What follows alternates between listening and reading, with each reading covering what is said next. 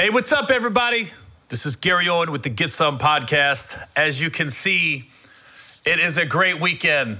This was a great week to be a Bengals fan. We got the #1 pick. We didn't blow it.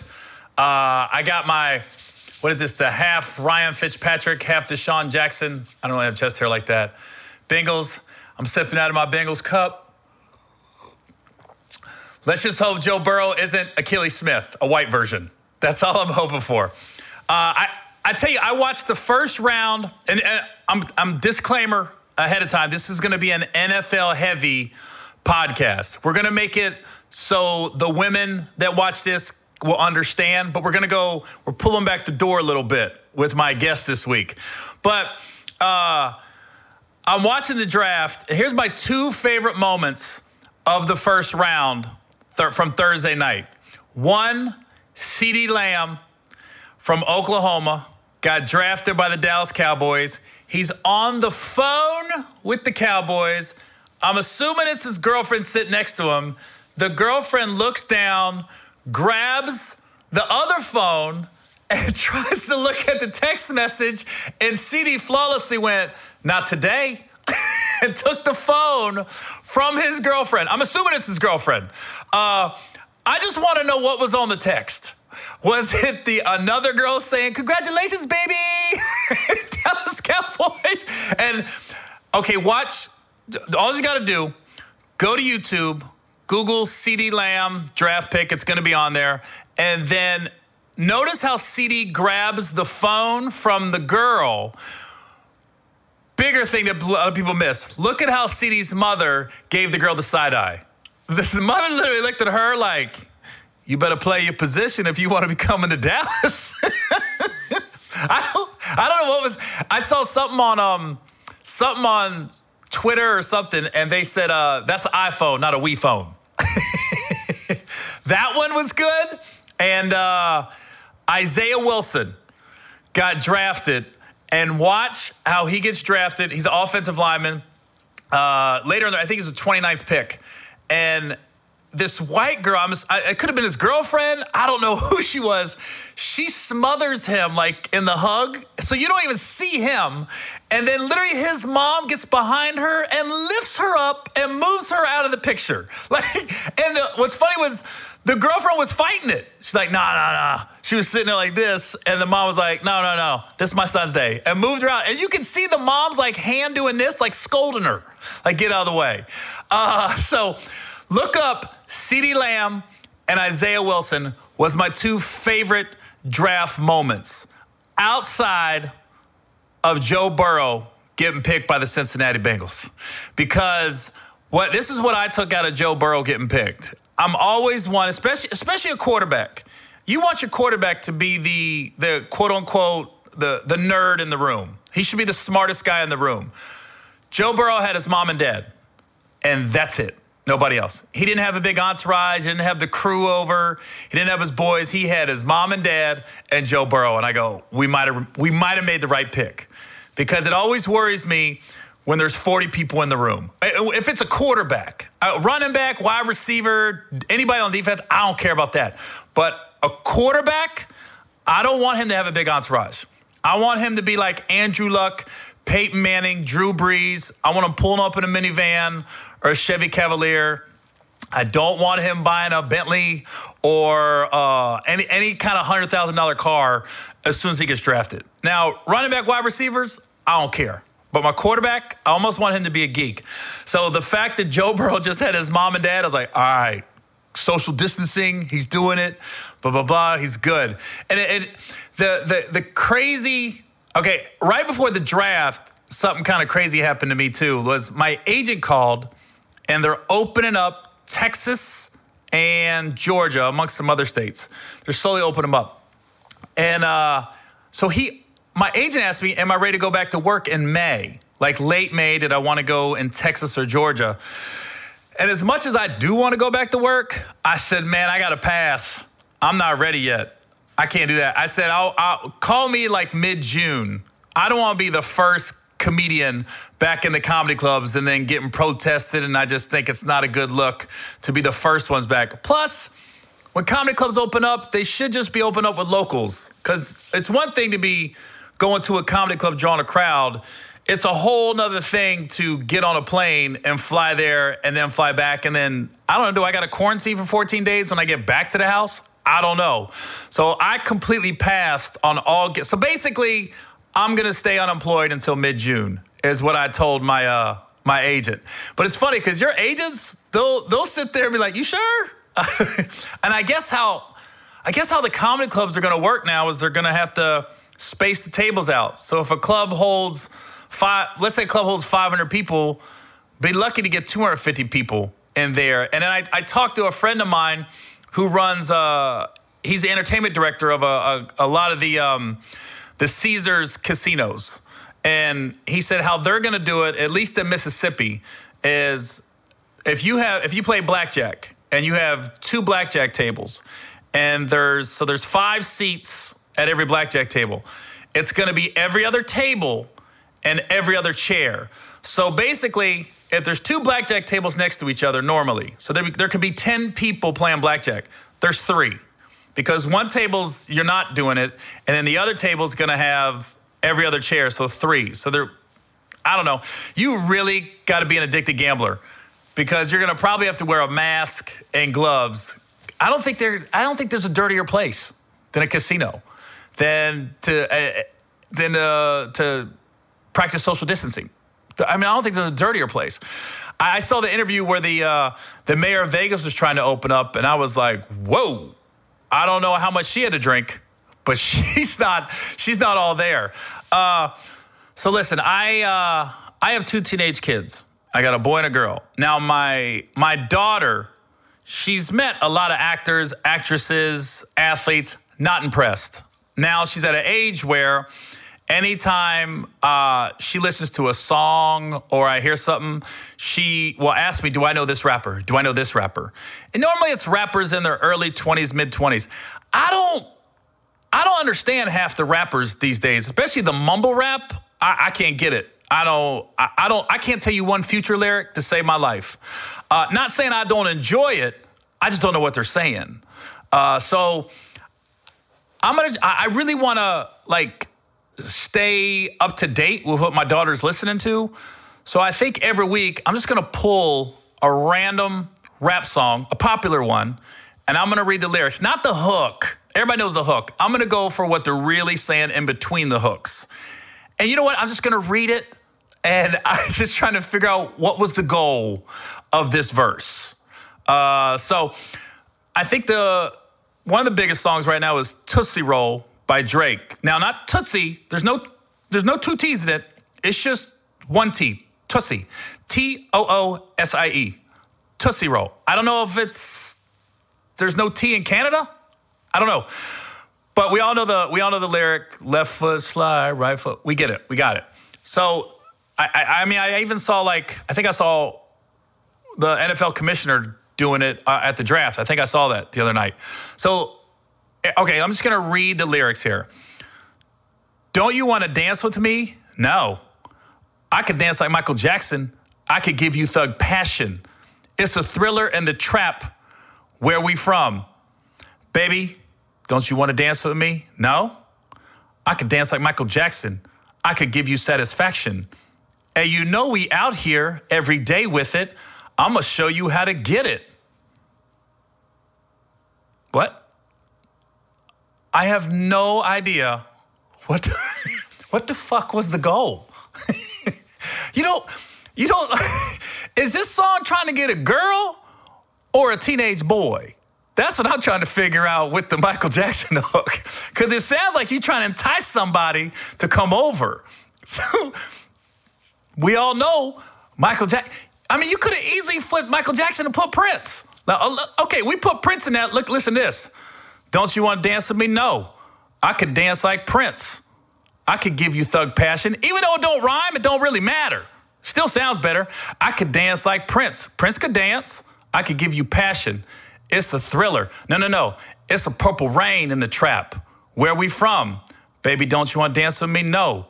I could dance like Prince. I could give you satisfaction. You're still kind of rhyming. You just got to Substitute Michael Jackson with Prince. Or even, you know what? Why don't you put Janet Jackson? Boom! Okay, now listen. Don't you want to dance with me? No. I could dance like Janet Jackson. I could give you thug passion. It's the thriller in the trap. That's her brother. Still makes sense. Where we from? Baby, don't you want to dance with me? No. I could dance like Janet Jackson. I could give you satisfaction. And you know we out here every day with it. I'm going to show you how to get it. One word changes that whole song. Janet Jackson, Michael Jackson. I'm just saying, it sounds wrong when you say you're trying to bring somebody over like Michael Jackson. Because whatever you think about Michael Jackson, you never thought of him as a ladies' man, so to speak. So I don't know what Drake's goal was with that song, Tootsie Slide. Next week, I'm going to do a Future song. Since I don't know any of his lyrics, I'm going to go with Future next week. And I still don't know what a Tootsie is. I'm going to have to look that up. I know what I originally thought it was a Tootsie Slide. And then somebody had to tell me, my daughter had to correct me. She goes, nah, Dad, it's Tootsie. I said, yeah, that's what I said. I said, Tootsie. She goes, no, Tootsie. I said, that's what I said, Tootsie. She said, Tootsie? I don't know what a Tootsie is. What? Somebody help me out. When this airs in the comment section, somebody tell me what a Tootsie is. I don't know. Let me tell you my first time I heard of Drake, speaking of Drake, was I was shooting Little Man up in Canada. We was in Vancouver, and I used to watch Degrassi Junior High long time ago. It was on PBS. A lot of people don't know that. It was on public broadcasting system, and I could never figure out when I used to watch Degrassi Junior High and it was in Canada. I couldn't figure out, like, the kids, they look American, they sound American, but something's not right.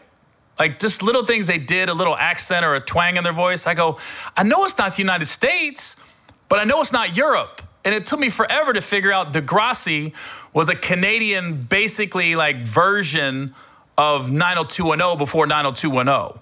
And I knew the whole song, come on, give us a try at Degrassi Junior High. So that I used to watch that when I was younger. Then I get Little Man up in Vancouver. And then Degrassi's just on. Now it's like Degrassi. It's like high school. I think they dropped the high school. It's just Degrassi. And Drake was in a wheelchair. And he was like this kid in a wheelchair just running around on the show. And then literally, it's one of those things. Then I saw like a music video and he was in one of his first songs. And I kept looking again like, why do I know that dude? I know that. I thought he was like a comedian, or I ran into him in LA somewhere. And then it just, before anybody even told me, it just clicked. I go, oh, snap. That's the dude from Degrassi in the wheelchair. And my dumbass, I really thought he was paralyzed. When I used to watch that show, I thought they casted that's the thing. Think about Drake getting casted in Degrassi. And I know there was kids in wheelchairs all over Canada going, ain't that a bitch? They give us one role with a kid in a wheelchair and they hire somebody that's not even paralyzed. I guarantee you there were some kids in wheelchairs that auditioned for that part like, really? You hired somebody that can walk? Are you shitting me right now? Now, listen, I'm going to get back to football because my guest is going to come on in a few minutes. But I don't want to forget, just because the Cincinnati Bengals drafted Joe Burrow, I don't want to see a bunch of people out here bashing Andy Dalton. Andy Dalton, he did his thing. There was more good moments than bad moments with Andy Dalton. I'll put it that way. And I'll tell you, my favorite game of Andy Dalton's was in 2015. The Bengals are playing the Seattle Seahawks. I was in Houston, Texas. I'm at some sports bar watching the game. And the Bengals are losing. They're getting their ass kicked most of the game. And right before kickoff, Ken Griffey Jr. texted me and said, you want to bet dinner on the game. Now, keep in mind, everybody thought the Seahawks was winning that game. Everybody thought the Seahawks was winning that game. And then... So I think Ken thought he had an easy dinner. And then the Seahawks got the big lead, and then all of a sudden the Bengals start coming back. And then they end up winning the game. They scored like 20-some points in the fourth quarter. And I remember I bought shots for everybody in the bar. It cost me about $700 that game. And Ken still hasn't got me that dinner yet. He still hasn't taken me out to eat from that game 5 years ago. I didn't forget about that. But just the fact that it was the Seahawks, they were coming off, not the win, but they were coming off losing to the Patriots in the Super Bowl. And that 2015 year, that was our year. That was our year. If Andy don't get hurt, I swear to God. That and the 2005 Bengals and the 2015 Bengals. Now, the 2005 Bengals, let me tell you a funny story about that team. They go to the playoffs. They play the Pittsburgh Steelers in the first round. And I'm in Kansas City. I'm in my hotel room. And Carson Palmer throws this lob to Chris Henry. Now, Chris Henry catches the ball, and I'm going, yes! And then I see Carson down on the field, and I went, fuck! I started throwing like pillows and screaming at the TV, right? I'm cussing out Kimo von Ohlhoffen, the guy that hurt Carson and everything. The cops came to my hotel room with hotel security because they thought I was beating a woman in my room. Like, literally, I get a knock on the door. I'm screaming, because you know I'm yelling, you fucking bitch, god damn it, shit. I get a knock on my hotel door, and the cops are like, where's the girl? Where's the girl? I go, excuse me? And they's like, where's the girl? I said, what are you talking about? They go, somebody on my floor reported they heard a woman scream and a man yell, you fucking bitch. And they said there was shit thrown around. I was like, no, I'm watching the game. So the cops came and searched my room with hotel security when they realized it was just me and I was watching the Bengals-Steeler game. That's when they realized, oh, snap. And then everybody just started laughing in the room. I said, I'm sorry, guys, I'm a little passionate. And so with that leads me to my guest this week. This one's personal. It goes way back with this guy. I thought my name was easy, Gary Owen, but people always want to put an S on my name, and it bothers me. I can't imagine what this guy's gone through in his life. I guarantee you he struggled. I would love to see video of his kindergarten and first grade teacher trying to pronounce his name the first day of school because you go down the roll call list. But this week's guest, old friend of mine, I think I met him in 2003 or 4, from the middle of nowhere in California, up to Oregon State, came down to Cincinnati, spent like 2 weeks in Seattle playing for the Seahawks, ended up with Baltimore, and now he's a Fox Sports analyst, and he's also training all these incoming NFL prospects. My homeboy TJ Huspinzada is this week's guest on the Get Some Podcast. What's up, TJ? Gary, man, what's going on, brother? So, obviously, you know I'm excited. Yeah, of course. I already knew that. Bengals got the first pick. And I texted you before the Bengals picked Burrow. And I said, dude, what are you hearing? Is he the real deal? What's the deal? Because you worked out with him, right?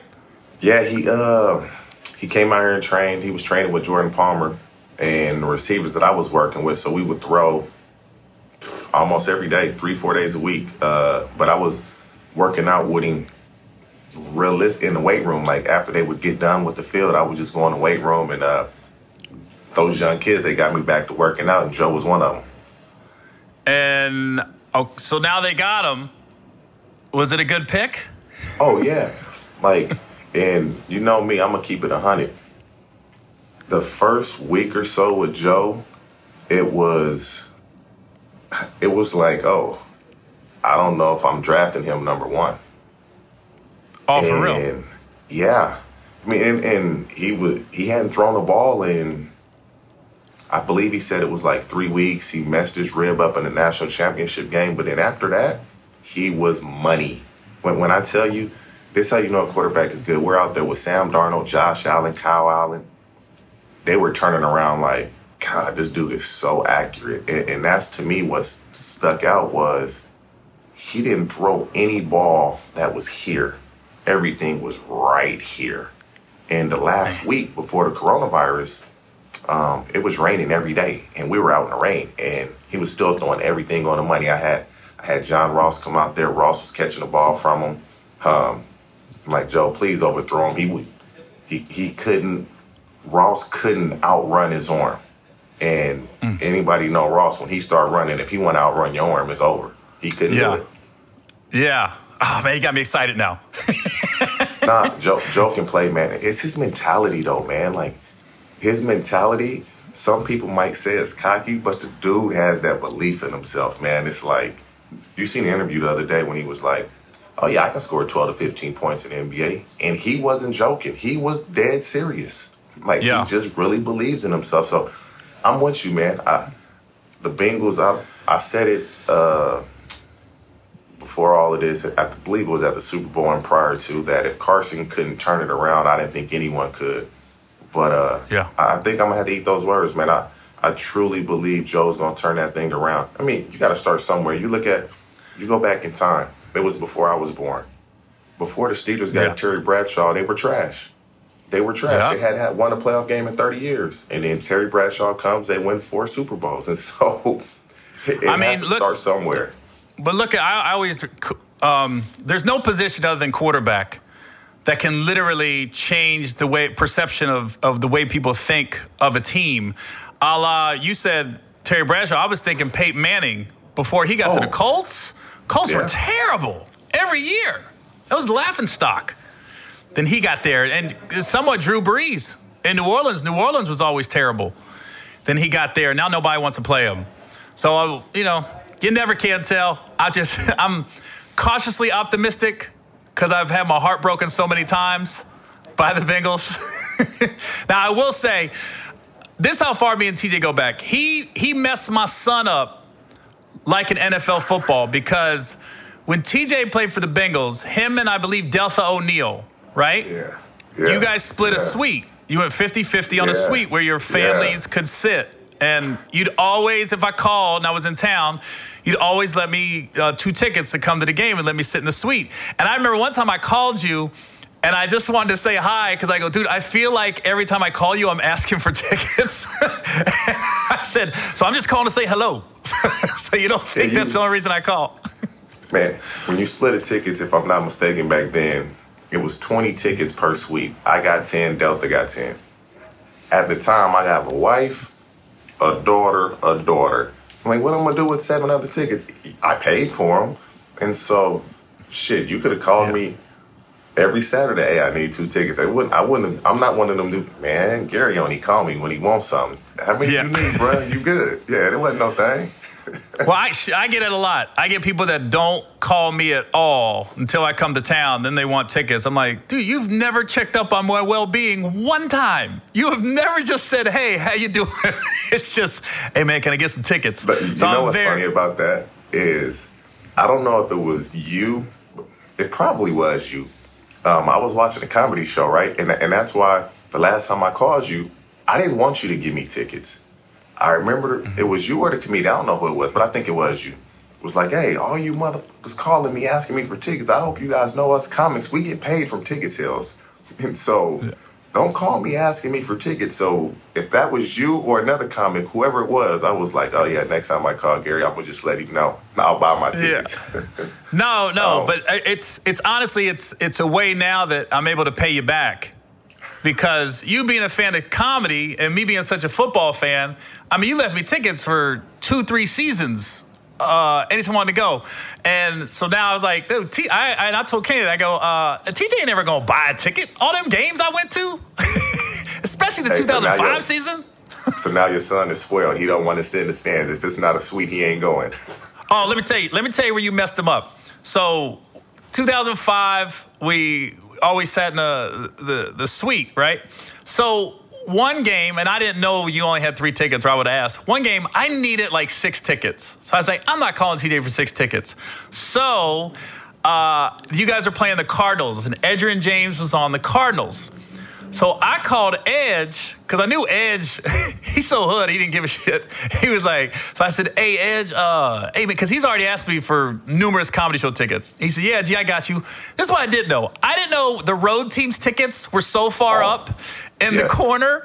So I take my son, I got both my sons, and then my cousin, and I had friends in town. So we just kept going higher and higher in the stadium. And my son, literally, when we sat down, he goes, "Hey, when are we going inside?" I go, "Oh no, we're not going inside this game. We didn't get the suite." No, he was young. So my son was 6 or 7 at the time. He went, he starts steaming. He goes, "I'm rooting for the Cardinals." He just looked over and like, "That's gonna get me." Man, when you play on the road, they give you the nosebleeds, and the crazy thing about it is, it's the same price as the regular tickets. That's what people, let me get tickets when you're on the road. You be like, you're going to be up top, so you might want to go another route with this one, bro. Like, yeah, I never asked for a road ticket. Same price. Hey, what's wrong with your boy, the comedian you had on, Lil Rel? I can't believe he said what he said about Brady. What? Oh, last week when he said Tom Brady's overrated? What? Oh, God. I think TJ, Get Out might have affected him long term. Yo, he really believes that. Wow. No, I couldn't believe he said the system made him. Man, Tom Brady is the system. Exactly. Wow, I couldn't believe he said that. And he said it with a straight face, but you know how you comedians are. I didn't know if he was serious or not. Nah, he was dead serious because he said it on First Take. He went on ESPN First Take and said it to Stephen A. Smith, and then he came on the podcast last week, and I forgot he said that. So it took me back, and I went, "Are you serious? You don't win." Wow. What's he got? 5 rings? He got 5 rings, right? 6. He got 6 rings and been to 2 more. He's going to eat those words, man. He's going to eat those words this year. But I'm sorry. Oh, my God. Tampa, I'm just waiting. Look, Gronk already came out of retirement. I'm waiting for Luke Kuechly to come out next. He could get all these guys that didn't think they had anything left. I probably got one more year in me. Luke Kuechly, man, when he had that last concussion and he started crying, that scared me, man. I'm like, man, he knew right away. He lit. Like, you don't see a grown man on the football field just cry. He got that concussion and he started crying. I'm like, oh, something wrong with him. He's not the biggest dude either. I mean, he's barely bigger than me, but nah, Luke Kuechly, he done. He got to be done. You only get one hand. I think he's such a intellectual dude. I'm sure he's reading up on all the CTEs and everything else. So he's probably like, "Oh my God, I'm on my way, and I'm 26 years old." That's probably what he was going through his brain. He is Cincinnati boy, huh? Yep. Yeah. Say next. I know all the Cincinnati people. Now, what was your? Okay, so correct me if I'm wrong. You didn't have a high school diploma, did you? No, I ain't graduated from high school. No, not at all. So how do you not graduate high school and then end up in the NFL? Man, Gary, my story, man, is it's kind of crazy, man. Like, people that I grew up with, and then I'm pretty much the dudes I chill with are guys that I grew up with. I mean, from the time we were 6, 7, 8, 9, 10 years old. But anyway. And where were you living? I was in Barstow. My mom lived in L.A. My grandmother lived in Barstow, and so it was a lot of back and forth. Mama was on crack; she was alcoholic, and so mainly with my grandmother majority of the time. Moved to Texas for a brief period. Moved to Oklahoma City for a brief period. And in between those moves, just. Like, if your mama a crackhead and she alcoholic, I wasn't going to school. I was probably 13 when I really got into the streets myself and started doing things I shouldn't have been doing. And when I came back to California, this is when we were in Texas, I came back to California, same thing. It was like, I ain't going to school. And so my senior year, I missed my whole sophomore year, didn't go. My senior year, I was a senior, but I was a junior academically. So football season was over with. I just said, F it. And that was the first year I played football in my life, was my senior year in high school. Never at all? No, never played. I played Pop Warner, but I never had a right to practice, so I didn't play. I was on the team, but I didn't play 1 year. Played my senior year in high school. Obviously, I didn't graduate, and my best friend, who, like I told you, my friends, we've been cool since childhood. He was highly recruited, and so he didn't have the grades to go D1, so he went JUCO. He came down and went to Cerritos College, and I'm like, shit, we together every day. I'm coming with you. What else? What I'm going to do here? I'm coming with you. We together every day. And so I tagged along. I was a running back in high school. Mm-hmm. So my partner broke his foot. His backup was a cat from Compton. He got arrested. And I was third string. So first game of the season, I started. Because my partner broke his foot. His backup got arrested. First play of the game, I bombed somebody for like 70, touchdown. Coach was just like, oh, we got something. And just the rest is history. Took off from there. So you just basically, you didn't graduate high school. You just basically rode with your homeboy down to Cerritos College, which is rich right outside of L.A. And then when you got down there, did they make you get a GED? Nah, This is the thing, man. People don't realize that. I don't know how it is now. To get into junior college, you don't need a diploma or a GED. I took the assessment test to get into Cerritos College. So once you take that test, if you score high enough, you're admitted into college. And I would like to think that I'm a smart human being. I just didn't apply myself early on in life. And so I scored high enough. Midway in my second year, right before my second year started at Cerritos College, the summer, the head coach came in and was like, you should get your GED. I think you're going to have a really good chance of going to college, and it will look better.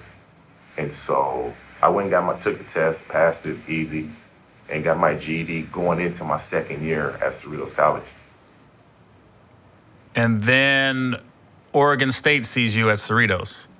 Yeah, coming out of Cerritos at JUCO, I was like the number one junior college player in the country. Obviously, it's so many different lists, but on certain lists, I was number one. Other lists, I was three or four. But yeah, I was just really in JUCO. Every ball I caught, it was almost like a touchdown. It was like I was like the Reggie Bush or the Peter Warwick at junior college, man. Yeah. Did you get recruited by other schools? Like, oh, yeah, I know you went to Oregon State, but... Oregon State, Oregon, SC, Arizona State, Arizona. I had offers pretty much. Auburn. I was going to go to Auburn, really, to be honest with you. I had offers pretty much every school in the country. What made you decide on Oregon State? Because that's literally in the middle of nowhere. I was going to SC, and Dennis Erickson had just got hired at Oregon State, and my coach at Cerritos College was like, he's just come from the NFL. The Seahawks had just fired him. I think that would be a good move. They're going to throw the ball a lot. That's what he likes to do is throw the ball a lot. And I hadn't known of Dennis Erickson, from him being at the U with Miami. And so I was like, all right, I took a trip up there. And it was probably, what's like 15 dudes, bro, no lie, that I played against in JUCO that was also JUCO All-Americans. And we was like, let's just come up here and dominate this shit, man.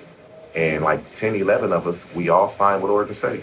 And obviously, we did well, beat their ass like we said we would. And quite a few of us made it to the league. Did you guys, sorry, I'm kind of naive. Did you guys, what bowl games did you go to when you was there? We beat Notre Dame in the Fiesta Bowl. Beat the shit out of them. I thought that was it, but I was like, yeah, I didn't want to overstate. I mean, that year I really believe we was the best team in the country, man. We was the best team in the country. Who'd you lose to that year? We lost to UW. We lost to UW 34-32. Kicker missed like a 35-yard field goal last play of the game to win the game. And that's the only game you lost? Only game we lost. We beat Oregon when they had Joey Harrington as a quarterback. I don't know if you remember him.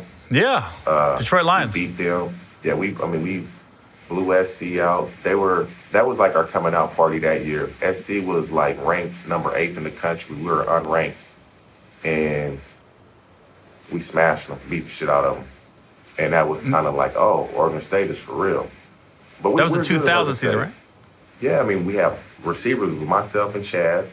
Our running back was Ken Simonson, and we had a cat named Patrick McCall that was from Carson, California, transferred from Michigan.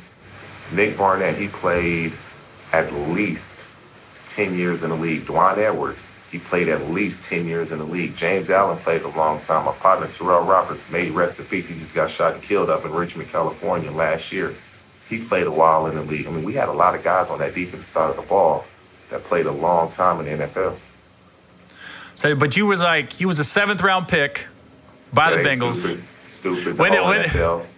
Was you expected to go higher? Yeah, man. Gary, like, people, like, this whole perception of me, man, was like, I've been fast my whole life. Like, everybody know where I'm from, like, I'm fast. And so I get to the league and they brand me as slow. I'm like, oh, all right. I mean, we come out, I run the 40, I blaze it. I jump 38 inches my vertical. I bench 225 22 times. I'm like, oh, yeah, I'm getting drafted high. And I literally thought I wasn't going to get drafted high, but I think it was this perception of me from talking to my college coaches afterwards was the way that I act and the way I carry myself and the way that I play.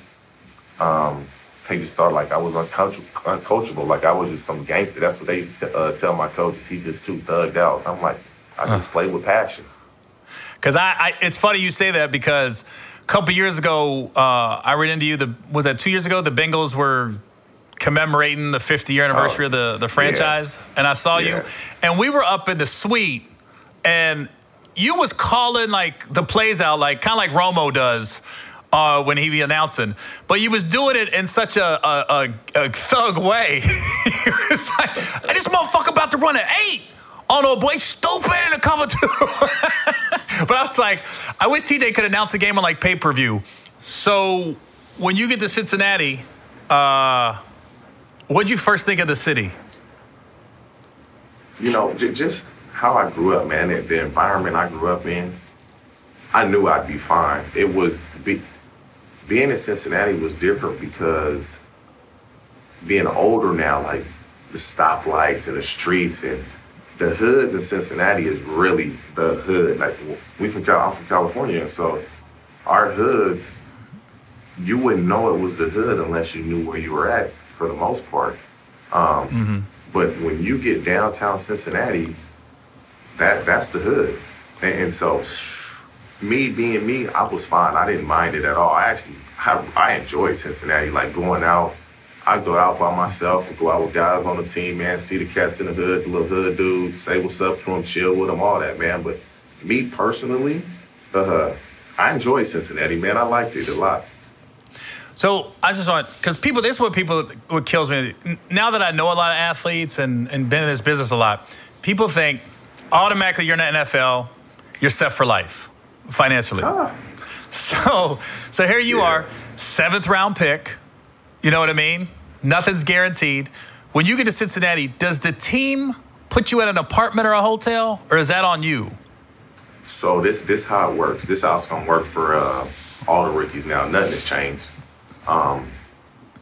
Normally, next weekend would be the rookie minicamp, but because of what's going on with the coronavirus, obviously that's not the case. Take away this year. You get drafted yesterday, today, tomorrow. The following weekend or 2 weekends after the draft, you would have a rookie minicamp. You come in, they put you in a hotel. They have a shuttle pick all the players up, take you to the facility, take you back, so forth and so on. You come back for training camp. Now you stand at hotel the entire offseason. Is it a nice hotel? It's it used to be the Courtyard Marriott in Covington. They give you your own room, though? You don't have a roommate, do you? No, you have a roommate. Yeah, you have a roommate. Damn. So it was cool, though. Me and Chad was roommates, so it wasn't a problem. Oh, you had a hotel? There was no girls coming in there with Chad? No. You know Chad. Hey, TJ, can I get the room for like 3 hours real quick? Bruh. You like, God damn, Chad again? Yeah. Anybody that knows Chad, exactly. Yeah. Yo, when I lived in Cincy, if I had my Tuesday nights, I used to do a Tuesday night comedy spot, and all the players would be there. And that's really where I got to know you guys, honestly. But anytime I saw a girl, I'd be like, hey, is Chad coming? I go, bruh. Why? Oh, we friends. I was like, okay. Hey, Chad is one of a kind, man. Like, that's one thing that anybody that knows. If you know Chad, you talk like that, you like, yeah, you know Chad. When it comes to the women, it ain't nobody like him, bro. At least that I haven't seen him. I'm not even mad at him. To be early 20s, decent-looking dude, you know, you're kind of the face of the franchise for a couple years. Hey, he enjoyed himself. Let's say that. Right. So, yeah, they'll put you in a hotel. They pay for it. You come back for training camp. Obviously, we all stay in a hotel. Back then, we were going to Georgetown, Kentucky. Now, once training camp is over, you're on your own. They'll have people come in and realtors and look for a house or an apartment or whatever it may be. But in the off season, the team pays for everything, and they get you to and from. But once training camp is over, you on your own. But for the most, I mean, gee, if you smart, man, and you play 8 years and you make decent money, you should be straight, man. If you're not out there blowing your money, you should be good. Yeah, I mean that's the problem. You know, I think a lot of guys, they don't. Not a lot of people come from that kind of money, NFL money, and then the thing I would think is people ain't taking into account the IRS and taxes, and that's why now when I see guys signing for money, I'm always like, okay, you know, he signed for 10 years, $100 million. I'd be like, but 35 is guaranteed. I go, so he signed for $35 million. He has to earn another 65 because they can cut you quick. If you're smart, what I did was, I tried to live my first 3 years like I was getting cut every year. And so my first year, this is what I did in Cincinnati. It's the hood nigga in me. Excuse my language. I'm sorry. Are you good? I lived in a hotel. I lived in a hotel. Better get offended, TJ? What'd you say on my show? I lived in a hotel my rookie year for free. I stayed on the Marriott. You know the one in Covington by the water, Bill Street Cafe used to be right across from it? Yeah. So I lived in that for free my entire rookie season. I didn't pay $1. I gave them 2 game tickets. They let me live for free. Exactly. And so I stayed in there for free. Came back the next year, got an apartment. My second year ended. I'm telling my business. Hopefully somebody listens to this and learn that's playing. My second year was over. Granted, I made league minimum my first 2 years. I had like $180,000 in the bank after my second year. And I probably only made like $500, and that's before taxes. Mm-hmm. And I went and bought a house in Chino Hills. It was the first house I bought, and sold it 2 years later. Paid $400 for it, and sold it 2 years later for $880. Mm-hmm. And so you just got to be smart, man. Just these dudes, man, they want to live great for 10 years, man. I'd rather live good my entire life. And that's what I tell, like, the guys I train them physically, but I try to get them advice, man, so that this money you make now, it lasts you, man. Like, I'm set for the rest of my life. My kids is fine. And I made good money, but I ain't got to be out here stunting and showing off that I got this and that. As long as I know if I can't get a job, I'm still good. Right. Now, how does it work? I'm curious about this. When guys get traded, sometimes they get traded mid-season. You know, sometimes you get cut in the middle of the year. Yeah. How does that work? Does a team just like, all right, you're not on the team anymore, appreciate it, and you got to get yourself home? Or if you get traded mid-season, I mean, to if you have a house, let's say you're in Cincinnati, and for some reason, midseason, they trade you to Dallas. Are they expecting you to still make the house payments on Cincinnati and sell that yourself, or do they help you? No, you're on your own. Okay, prime example, I experienced this. So when I left the Bengals and I go to Seattle, it's final cuts is on a Saturday. I didn't get cut by the Seahawks that Monday because Pete Carroll was a dickhead. They released me on a Monday. It was my kids and my wife were coming out there on Tuesday because school started the following Monday. I get cut. It's like, oh, you guys can't come. Stay home in California. Go enroll them in school there. And this was a kicker, though. They were going to a private school. Tuition was $22,000 each kid. So that's 44. Right? Yeah. So that's $44,000. Gee, they didn't give me my money back. The school didn't? The school didn't give me my money back. Man, when I tell you, if I didn't leave to go to Baltimore the next day, I would have tore that school up. Like, I was calling them, cursing them out. Like, I was pissed off about that. Give me my $44,000. Like... Yeah, let's give the school a shout out. What's it called? It's in Bell. I don't remember the name of the school. It was in Bellevue, Washington. But my daughter was in the class with one of Bill Gates' kids, and they had security sit outside the classroom in the hallway, and they had a security guard outside by the window sitting there every day. Like, you could not even walk in, like, straight security. So I knew that classroom was always secure. Wow. Because it was Bill Gates' kid. Yeah.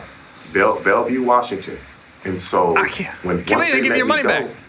No, they $44,000, bro. Wouldn't give me my money back. It was non-refundable. I'm like, so did they go there? Fill these two spots? And they weren't there one day. They never walked in the classroom?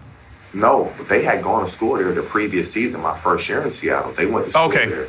And so I just assumed, you know, so I paid tuition up front. Mm-hmm. Yeah. So once that happened, literally, I got released on Monday. I was in Baltimore Wednesday morning. Baltimore flew me out. I had my house in Seattle, and fully furnished, had paid the rent. And it's just, my cars were there. I had somebody that was working for me at the time. They flew from their home to Seattle, packed all my stuff, sent it to California, the stuff I needed, sent it to Baltimore. And yeah, pretty much that's how it works. But if financially I had the means to do that, if you don't have the means to do that, you in trouble. So if a team like just cuts you and another team picks you up, or if they don't pick you up, what happens then? If you don't get picked up, they're going to ask you where you want to go. And you want to go, you're in Cincinnati. I'm from Detroit. Okay, they'll fly you into Detroit. I'm from LA, they'll fly you in LA. If you get picked up, that team will call you. And you're in Cincinnati and you get picked up by the Rams, they'll just fly you straight to LA right away. And if you have a car or you have a house full of furniture, they'll say, okay, don't worry about it. They'll hire, but out your pocket, but they'll find a moving company to get everything moved out and shipped to LA or wherever you want it. Oh, see, I'm going to tell them. They do a good job, man. They do a good job with, like, helping you out with stuff like that. What you need? You need some help? Well, nah, I'm saying if I'm on a team and I get cut and nobody picks me up and be like, yeah, I was on my way to Prague. I'm getting a one-way ticket to Rome, homie. Hey, you get a free vacation, huh? Watch. Did they fly you coach or first? Nah, it depends on the team. It depends on the team. The Bengals going to be coach? Oh, you got to tell me the Bengals. It depends on it. Like, certain teams, man, like, when I was a free agent, man, you go to Seattle, and I went to Minnesota, and they was picking me up in private jets, bro. They're like, it just really depends on the team. It's no secret. I have a very it's not a love-hate relationship with the Bengals front office. It's it's a frustration. I feel like Ike and Tina Turner. Like, I'm Tina, and they just beat me up. And, you know, I went on a rant last year it was shocking to me because my publicist called and said, Gary's in town. He would like to come to a game. And the Bengals said no, and there was literally like 8,000 empty seats at the stadium. And they sent this long email explaining why they could not leave me tickets with revenue sharing and everything else. And I went, I do this all the time with other cities. And it's like every athlete, especially NFL players, they all know I'm a Bengals fan. Everybody knows. I mean, to the point where when Reggie Wayne left the Colts, I was like calling him like, yo, why don't you come to Cincy? Just come on, bro. I try to get Andre Johnson to Cincy. Like, I'm the guy trying to get people there. And the front office treats me like I am I did something to him. And it's like, even this week, I saw Mike Epps, the Colts sent him like this draft package, like a draft hat and shirt. And Steve Harvey, the Browns, sent him like the new jerseys and stuff. I'm like, Bengals ain't send you nothing? Man, let me tell you my frustration with them. They still ask me to do stuff. Like, a couple of years ago, Marvin's secretaries were roasting Marvin Lewis. And they called me and said, can you help us write jokes for the roast? And I said, yeah. So I met with him a couple times, and I just figured now I'm in. I got my ends. The secretary. The secretary's been there for like 35 years, one of them. And the Which other one was it, Jamie Jeanette or Sandy Schick? Sandy. And then, but the other one, the younger one, came and said hello to you at that game I saw yet with Chad. Yeah, Jamie. That's we were in the suite. Jamie. So I called Jamie for tickets to that game. And she said, long story short, she said no. And then basically there wasn't any tickets left available. And then I got my ways. So I got to the game. And then I saw you guys on the sidelines before the game. And you got to come up to the suite, man. Sit with us. All right. So I was literally, I don't know where my tickets was that game. So I'm in the suite with you, and her face dropped. You didn't see it. When she came to say hello, her face went. I wish you had said something to me. I wish you had said something to me. I would have put her on blast because she my homie. Yeah. I thought she was cool. I'm not saying she's a bad person, but I was like, really? I was like, and then. It has nothing to do with her. Right. She goes, well, we don't have anything available for this game, blah, blah, blah. I was like, all right. So anyways, her face dropped, though, because when she saw me, I was like, somehow there was an extra ticket. And then what made it worse is when other teams, they know I'm a diehard fans. Literally other teams, like front office people, will call me. Come like Seattle, oh, my God. They got a suite. Seattle Seahawks have a suite just for celebs and ex-players to hang out. So I've been to 2 Seahawks games. They treated me like I was Chris Pratt. Like I was the diehard Seahawks fan. I was like, why is this happening? Atlanta took great care of me. I don't want to get into Pittsburgh. Pittsburgh's been trying to get me to cross over for years. The Steelers take such good care of me in Pittsburgh. I don't know why. Honestly, man. I don't know why the Bengals do that, man, but it's a family-run business, but so is the Steelers. So is Pittsburgh. Yeah. And I don't know why they do that, man. I don't even think they mean any harm. I don't think they know any better, man. And, eventually things are going to change, but it should be sooner than later. Like, if you a guy that's out there, Bengals this, Bengals that, they should be calling you. Hey, do you need tickets to this weekend's game? No, I'm not in town. Like they should be calling you. So I don't get it. But now, I mean, now you gotta call Joe Mixon or you gotta call Ross or whomever it may be. Kilpatrick, he not there anymore. I mean, you gotta call guys. Hey, yeah, I get tickets. But I know how it works with the players. I'm not stupid. I know how the front office works. And I know how it works with the players for tickets. And I know you guys a lot of times are coming out of pocket for tickets, and you don't get like an endless amount of tickets like some people think. So I'm always like, I don't try to bother the players too much. So I was like, that's why I started, because I felt like I kept calling players and I was spacing them out. Like I'd call Dunlop for one game and then like Joe for one game. Like I'd space them out. I go, this is stupid. I go, I got a publicist. I pay a publicist. The NFL Network calls me. ESPN calls me. Fox Sports call me to talk Bengals. I've never been asked to go on any sports talk if it wasn't Bengal talk. Nobody's ever asked me, hey, Gary, let's get your thoughts on LeBron or let's get your thoughts on Kawhi. It's always the Bengals, good and bad if they're not doing good. And then, so it just takes it. I don't know. It's frustrating me because I'm like, guys, I'm your guy. Bro, if I'm in your situation, the good thing about it, though, is social media, you can put their ass on blast right away. You should be frustrated. Like, come on, man. Get a man some tickets. Like, Tuesday night. When I was playing, we used to look forward to Tuesday night. Like, we get to go down to the comedy show in Newport on the Levee, have some fun. Mm-hmm. Like, you brought stuff to Cincinnati that we enjoyed that kind of was a getaway for us. I'm like, I don't understand. People don't really. Yeah, people don't know what you're talking about. When I was in Cincy, when TJ was there, from like 2004 to 2007, I had the hottest Tuesday night spot damn near in the country. Because comedian, we had Lil Rel on last week, and he even said, yo, your Tuesday night room was something else for like a 3-year run. There. And what happened was I moved back to Cincinnati, and I realized there's nothing to do here during the week, really. So I was like, and I literally, this is how this is why I picked Tuesday. I'm working on the weekends. I wasn't going to do that. And comedy clubs, they bring people on the weekends. So it was like Monday, Tuesday, Wednesday, it was I went down the funny bone and nothing was going on. And I knew the players' day off was Tuesday. And I was like, yo, if the Bengals come, then the hoes come. If the hoes come, then more dudes come. It was all in my brain, like, all right, so let me get the – let me go for the top dog. So I knew Ruben Patterson, who used to play in the NBA for a long time, and I knew he knew Chad. So my first weekend out, I said, Ruben, come out, bring Chad out, and some other, and then Chad just kept coming every week, right? And then all the players start coming. And then remember Dwayne Clemens?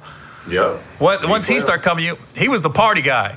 Yeah. Once he started coming, he started bringing all the young boys out. And then all of a sudden, I mean, it looked like a Bengals game, the line. It was a whole team. Yeah. Yeah. And just the fans. It was everybody had their Bengals shit on. It was man, that was my favorite year probably. Over 2015 was that 2005 season. That was my favorite year. And you guys had the squad, that team. Carson don't get hurt, we win a Super Bowl, man. Man, he that don't team. Get hurt, we win. We talk about that, man. Me and Carson was together at the Super Bowl talking about, like, God, if this dude don't get hurt, we gonna win a Super Bowl. And you never know what happens moving forward, how the fortunes of the franchise. You don't know. Because that. You guys, normally the Steelers, and especially lately, they just got the Bengals number. I don't know if they're in their head or what. But you guys, when you went up to Pittsburgh and beat them that game, and that's when you took the towel and rubbed it on your shoe. And you guys, we was talking so much shit to Steeler fans. Oh, my God. Here's a funny story about that game. I almost got my ass kicked at that Steeler game because I was talking too much shit. Here's the thing. I'm careful, though. If I go to a game, I root for my team. I'm not going to put down the other team at a road game, right? So I'm just rooting for the Bengals. I'm not saying the Steelers suck. I'm not saying whatever. I'm just, when you guys do something good, I'm yelling, I'm screaming. And who was the guy from UCLA that ran the kickoff or pump back that game? Tab Perry. Tab Perry. When Tab Perry ran that damn, I don't know if it was a punt or a kickoff. When he ran it back for a touchdown, I'm going fucking nuts, right? I got my one buddy with me. There's two guys in Bengals. I was returning punts, yeah. Oh, the kickoff? There was two guys in Bengal gear. Me and my boy, we're surrounded by Steeler fans, and I'm on my chair. Yes! They're about to pack y'all out. TJ, this dude literally looked at me and was like, hey, you stand up one more time, we're going to have some problems. And literally, I looked back, and I got this short haircut, right? I said, hey, man, I just got back from Iraq. I can't help they're playing here. I just wanted to go to a game. The guy with the same anger went, I'm sorry. Okay. My boy was like, yo, where'd you come up with that? I go, shit, we ain't going to get our ass kicked now. They like me now. All of a sudden, I'm getting those Iron Horse or whatever beers in Pittsburgh passed to me. Yeah, appreciate you, man. Clapping for me. I got out of that shit situation. But it was funny because the dude with the same passion yelled, I'm sorry. We stand at one more time. We're going to have some problems. Blah, blah, blah. I'm sorry. But that game, that squad, Jesus Christ. Man, that sucks, man. We had it. But if you go back to that game, though, man, it was Carson gets hurt the first play of the game. First play of the game, whole game plan was we going to hit him in the mouth early. First play of the game, bomb to Chris Henry. Rest in peace, Slim. Yeah. Carson gets hurt. We're still winning at halftime, bro. I think it's 17-7, 17. We're still winning the game. Mm-hmm. And then halftime came and they exploded. Like, halftime, Chad went off, and it's the beginning of the end. Yeah. And it's still, and you know, with Carson getting hurt, even if you win that game against the Steelers, it's a lot tougher to get to the Super Bowl without Carson. It's tough. You know? But I was just like, man, that game broke my heart. It was funny because it's always the Steelers with us. Even, and that's why I ask with Joe Burrow, and I always appreciate your opinion because it seems like you're like a Nostradamus. Because remember I ran into the airport before the 2015 season, and I was talking to you. I had my little Asian buddy with me, and you was telling me, you was like, yo, G, they got a squad. And the first thing you said was, they stay healthy, they got some athletes. And I remember I was on a flight with my buddy, and I'm going, did you fucking hear what he said? And then that 2015 team, same thing. Andy gets hurt. I went, God, against the Steelers. And then the Steelers beat us in the playoffs. And I went, yeah. I said, and people forget that the Steelers weren't supposed to be in the playoffs that year. It was supposed to be the Jets. And the Jets lost to the Bills last week. Yes. And that's how the Steelers got in. And as soon as I saw the Steelers in the playoffs, I went, we're done. And everybody's like, why? I go, because they're going to beat each other up. I said, if the Bengals beat the Steelers, somebody getting hurt and vice versa. I said, I hadn't seen hate like that between two teams like that. That 2015 team. It's setting up right now. Ben is going to play a maximum of 1 to 2 years. I'll go out on a limb and say Joe Burrow will win a playoff game on his rookie contract for sure. If AJ can stay healthy, mm-hmm. and they can draft a lineman today with this second pick, draft the best available offensive lineman. You got AJ, you got Tyler Boyd, you got Ross, you got CJ Uzuma, you got Joe Mixon. You go across the entire NFL. You tell me who got skilled players like that. You tell me. Right. Nobody has that. Nobody has that. And then you look at who they acquired in free agency. And you still got Geno. You still got Dunlap. You got Jesse Bates. They signed a safety from the Saints. The Bengals have a team right now. And Jonah Williams come back. First-round pick last year that didn't play. So if they draft a lineman today that can help them this year, they're going to be very competitive this year. And then next year and moving forward, would Joe get more comfortable? Mm-hmm. Man, it only problem is after this year, AJ will be a free agent. Ross will technically be a free agent depending on what they do. You have to keep weapons around Joe. You kind of have to do it like they did with Carson, with me and Chad. You got to have two receivers that he can throw the ball to. And that's going to get open. If they can do that, fortunes are going to turn, man. Like, I'm going to go out on a limb and say Joe will be that quarterback to win a playoff game on his rookie deal. I hope, man. I hope you're right. Oh, you said his – okay, wait a minute. You said his rookie deal. I thought you meant his rookie year. Now – it's about the first 4 years. Yeah, the first 4 years. Now, if things go – like. You got to look at their division, man. That's the thing about the Bengals. You got to play Baltimore twice. They're going to be good. Pittsburgh is always going to be good. And then Cleveland might have more talent than the Steelers and the Ravens. And you got to play them twice. And so that division is not an easy. It's the hardest. It's the toughest division in football. By far, the toughest division in football is the AFC North. And so it's not. If they can get through that, oh, man, it's going to be a sight to see. But yeah, you ain't lying. I'll be calling. Man. TJ, Joe, yo, can I get tickets? No. You gonna make me call up. It's crazy because all the people that I used to know, they not there anymore either. Yeah. They're all gone, all of them.